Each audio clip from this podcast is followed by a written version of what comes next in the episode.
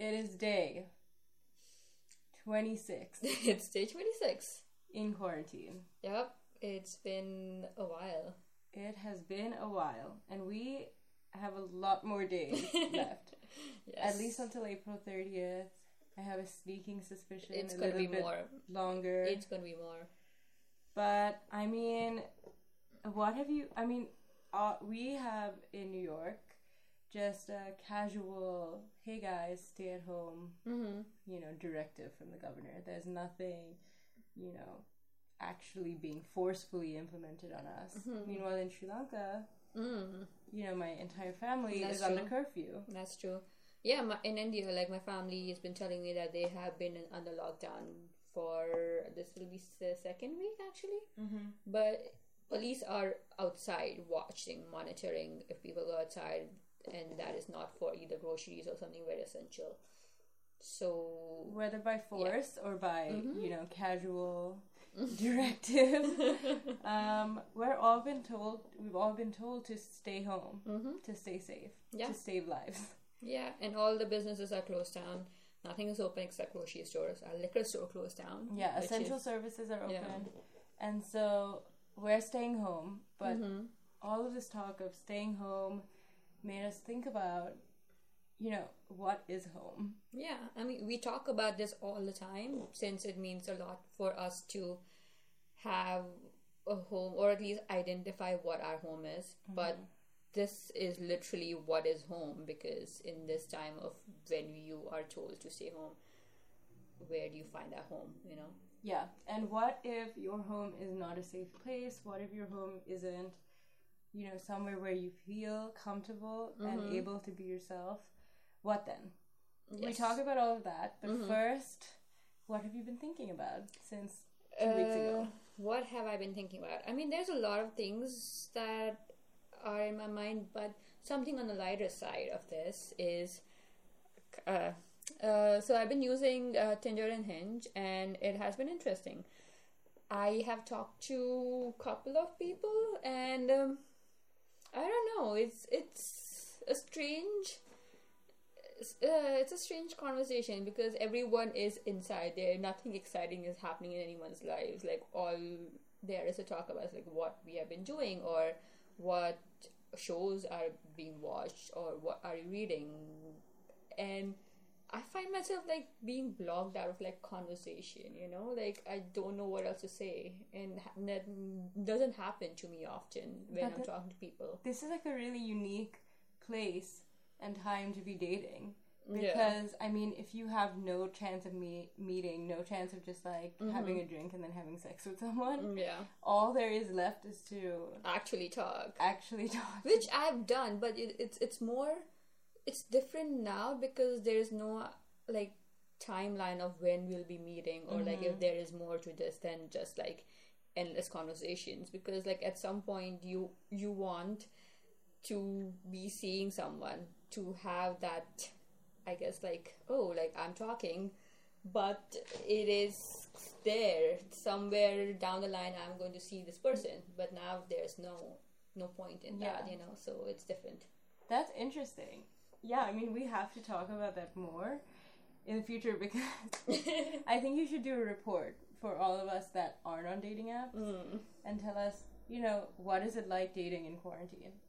that would be interesting And it's so, I mean, it's so odd. The whole uh, purpose of Tinder as it has become known, the whole purpose of Tinder as it is now in the, you know, world of millennials yeah is that we use it to hook up. hmm So what happens when that like, hooking up is against CDC regulations?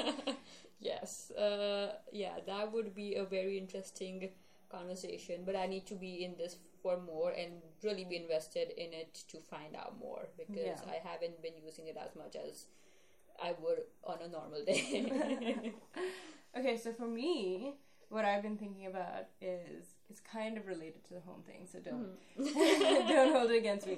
Um, but I've been thinking about uh, this book that I'm reading. It's called Half Gods by Akil Kumarasamy. Uh, she's a Sri Lankan author based in New Jersey, and she writes this almost mythical story of two brothers living in the diaspora, uh, dealing with, you know, the violence against their people, Tamils, in a Mhm. country they've never been to. Wow. You know, their mo- their mother and grandfather were refugees Mhm. from Sri Lanka during the civil war in the 80s. And so Okay. they they've never been to this country.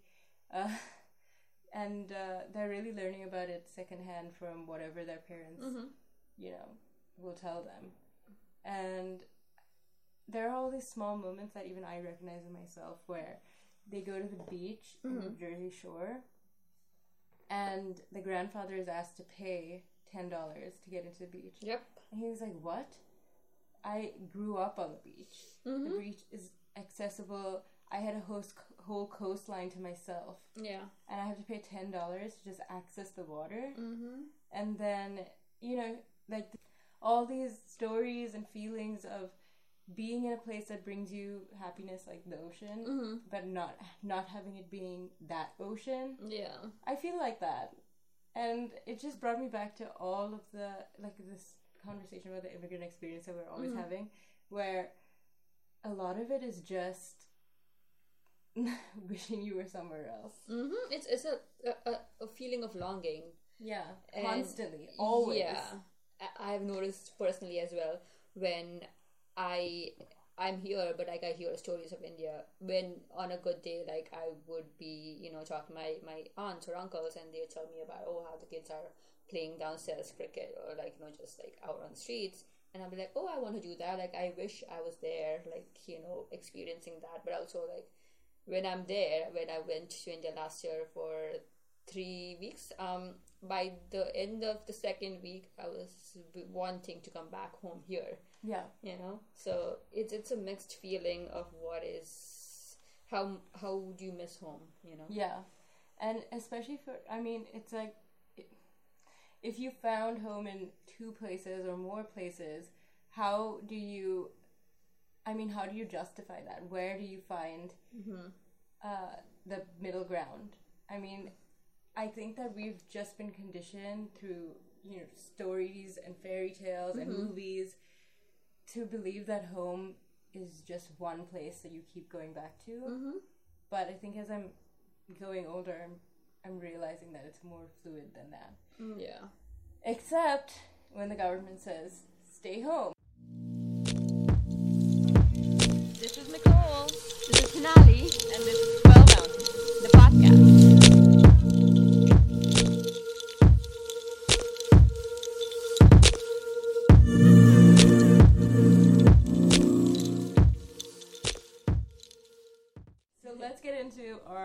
topic for today home.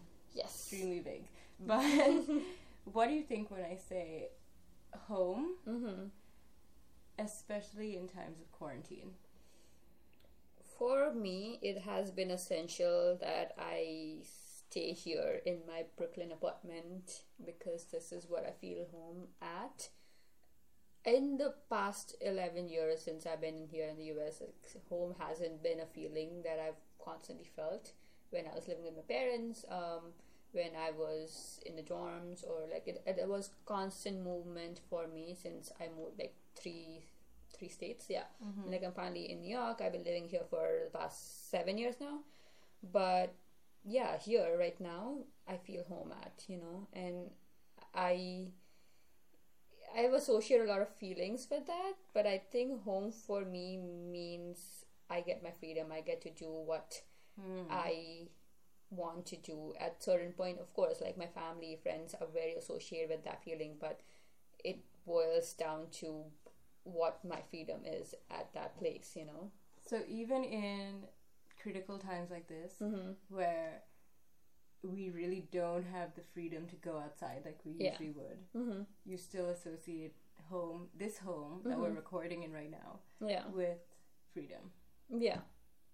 Yeah, no, I, I really thought about this and I that is what has made me realize that that's what I look for in a place where I feel like home at. Yeah, I mean, I feel the same way. Um, this is definitely home for me. Mm-hmm. I, I don't know. I mean, I can relate it to the fact that all my material belongings are here. This is also You an important part. like my books and the fact that everything in here Mm-hmm. we poured detail into and thought Mhm. into. Nothing is just here for no reason. Because I mean, everything here was either bought by necessity Mm-hmm. or because we really loved it, like our blue bench. yes. and everything, I mean, everything was put in place with Mhm. intention. And so I feel like I'm lucky. And so I feel lucky to have a place that is Mhm. fully mine and yours. and where, you know, I feel that my that I feel if I left this place mm-hmm. and someone else walked in, Mm-hmm. they would be able to say, "Oh yeah, this is Nicole and Sonali's apartment." Mm-hmm. That's I mean, I feel at home in these walls Yeah. and Yeah. safe in these walls to be myself, like you said, and just to not even be myself, but grow into myself. It Mhm. feels like a safe place for me to grow. Yes, actually, when you say that, like I, I just I didn't really think about that, but yes, there is room for me to just be my, my be myself first of all, but at the same time, if I do something, I can figure that out in my own space. Mm-hmm. It's it's not like someone is watching over me, like telling me something, or like you know, constantly like, oh, you shouldn't be doing this, you shouldn't be doing that, do this, do it this way, you know Yeah. so it's a different yeah and that also comes down to like how much freedom you get to be yourself within a place you know Exactly.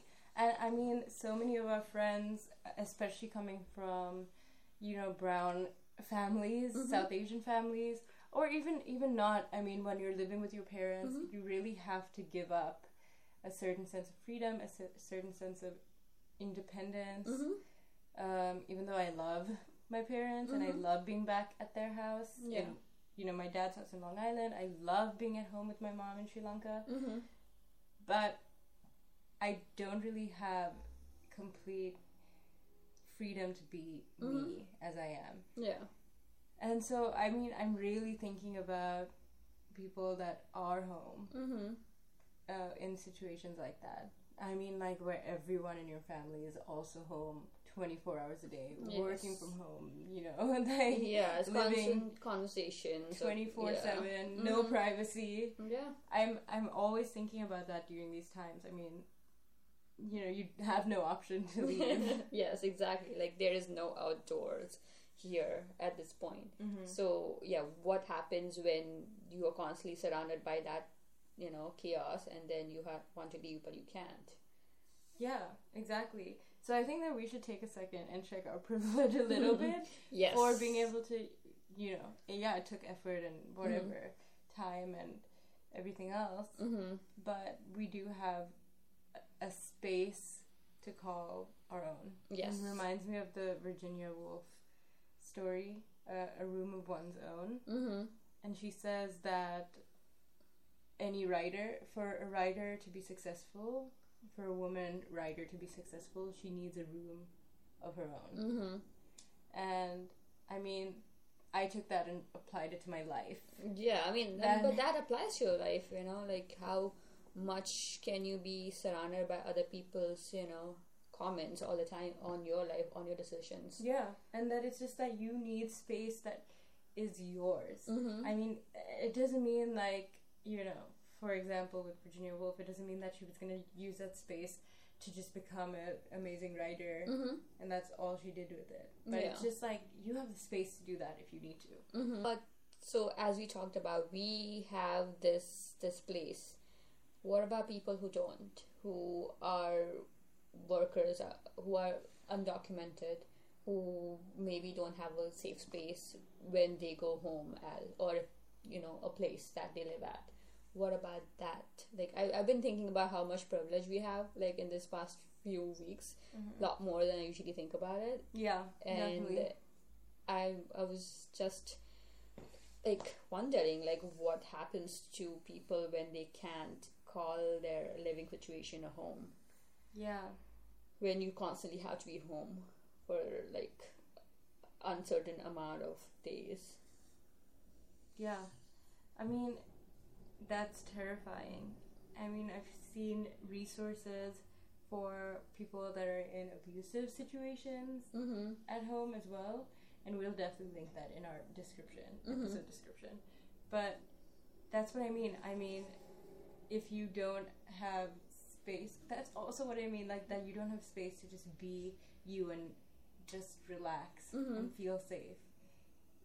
Yeah, I mean, like I was just so in India since it has been a complete lock, complete lockdown of the entire country. There are billions of people living there, but I've been seeing pictures of migrant workers who've been walking, like herds of people walking to find a home, but there isn't any, you know, or Yeah. at least like it's very far away. What do you do in that situation? There's no, they don't know how to de- figure out or how to deal with the virus itself. They, they could spread easily between those people. At the same mm-hmm. time, like where do they go away, or like how to maintain maintain that social distancing while still not having a home or having a place to be inside somebody's. Yeah, and if you if we even bring it back to New York, how do people that are unable to pay rent Mm-hmm.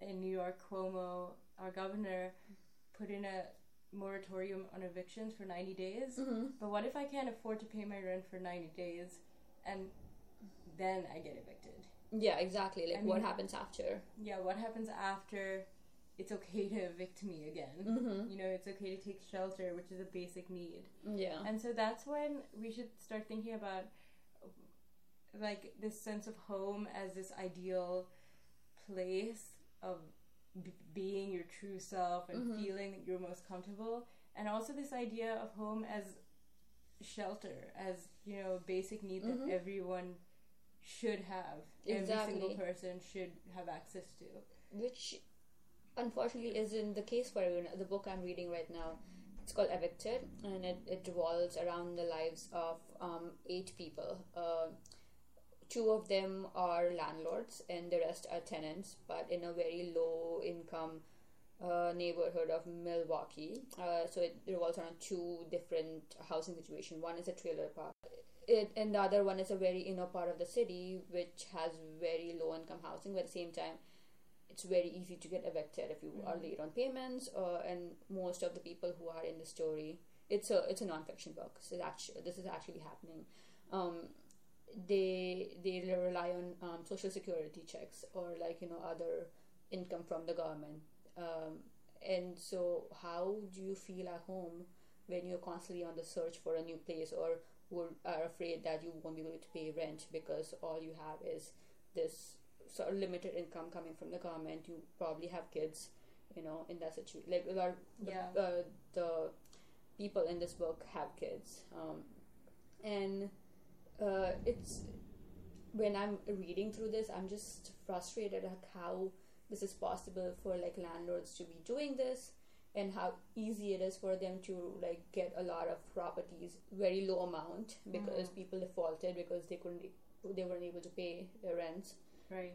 And so it's just um, a surplus of housing um, and easy and easy for landlords to get new people and evict old ones. But like people who have been living like that they have no choice but to be on a constant move you know? yeah. And I'm I'm just I don't know overwhelmed by everything that's been happening, and then l- reading things like this and how bad it has been on other normal days, as we say it, you know, yeah. Um, and for people to have situations like that, and for us to ask people to be inside a home when there is no home Yeah. for some people. Exactly, and that's why I mean, in times of crisis like this COVID nineteen crisis, it really. I mean, we already knew. We Mhm. already knew that, you know, America's systems were broken. Mm-hmm. But I mean, it shines a glaring light. You Mhm. can ask people to stay home if they their homes aren't stable. Mm-hmm. You can ask people to stay home if there aren't, you know, structures built to support, you know, people in abusive domestic relationships. Yeah. You can ask people to stay home if they they're living in unlivable living conditions. Mm. Okay, so Mona Chalabi, a data journalist and illustrator, did a study and found that that most of the housing violations in New York City can be linked to five landlords. The quote worst landlord in New York City, a guy named Jason Korn, had two thousand eight hundred and seventy-seven housing violations that he hadn't fixed. Wow. I mean that. How do you how do you reckon with that? Allow that to happen, and then ask people to stay home. Yeah, exactly. Also, from what I've been reading, like a lot of times landlords get away with this, or they don't have to fix uh, their their property as long as it's livable, and livable could be determined by a housing inspector on their conditions. It's Yeah. not. A universal standard. Yes, so it could be anything. Landlords get away with a lot of things everywhere in the United States, and it is ridiculous to expect people to have little amounts of salary, most of it which goes to rent because housing is very expensive, and then be able to live inside for a long time without an end date Yeah. and I, I'm just shocked to be reading and finding so much information about Exactly. the broken systems that we have in place.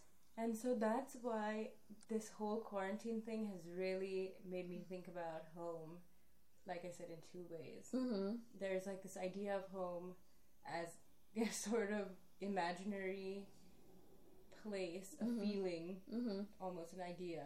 Yeah. And that's the home that we're always talking about. And Yeah. we're always talking about it when we talk about our immigration story. Mm-hmm. What we talk about when we talk about, you know, anything relating to where we're from and where we want to be. Mm-hmm.